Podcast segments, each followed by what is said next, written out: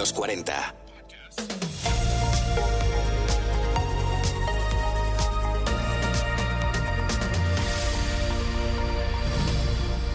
Hola Classic, soy un ser humano nacido en el siglo XX en el hemisferio sur del planeta Tierra.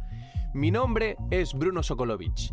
Te escribo y leo esta carta desde el hemisferio norte en el año 23 del siglo XXI para que viaje en el tiempo y el espacio hacia ti. Me propongo compartir contigo las reflexiones y preguntas de mi tiempo acerca de nuestro futuro, tu presente. Aquí y ahora imaginamos cómo será el mundo en 2040.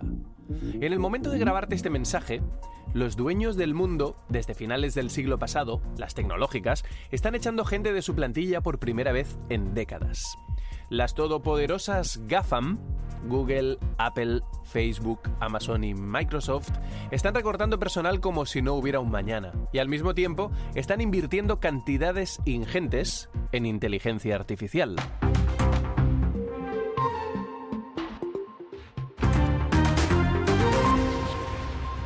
Spotify, aunque patrocine al Barça y sea un referente de los streamings de música y podcast, no conoce todavía los beneficios económicos. También está despidiendo al personal. Y Twitter, al borde de la bancarrota, tras su compra por parte del millonario más imprevisible de nuestra era, también, Elon Musk.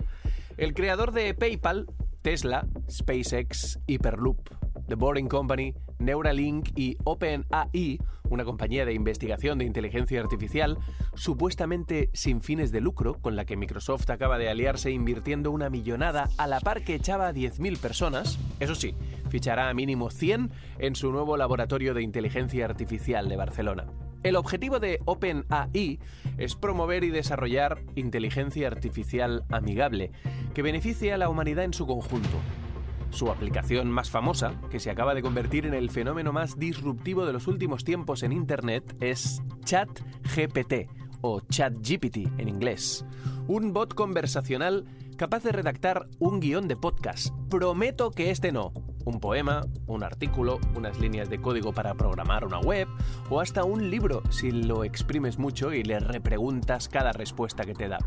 Y todo rapidito, en varios idiomas y hasta con creatividad o sentido del humor. Por supuesto, todavía comete errores y aún no tiene la chispa de las personas con duende, pero puede que sea cuestión de tiempo, quizá no mucho.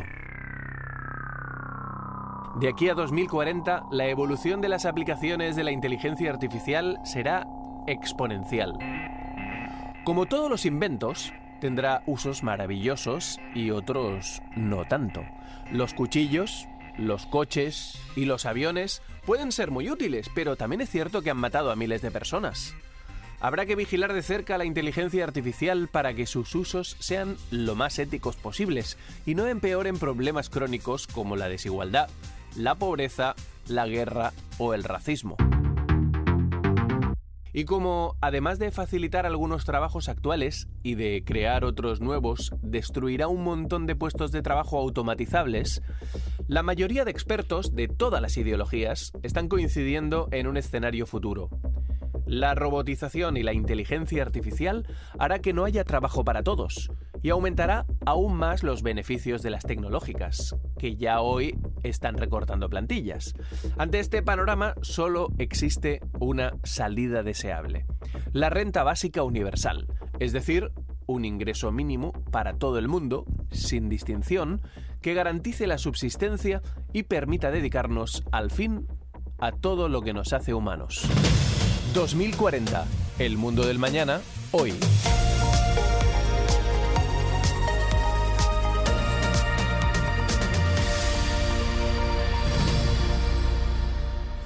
...2040... Con Bruno Sokolovic. Suscríbete a nuestro podcast y descubre más programas y contenido exclusivo accediendo a los 40 podcast en los40.com y la app de los 40.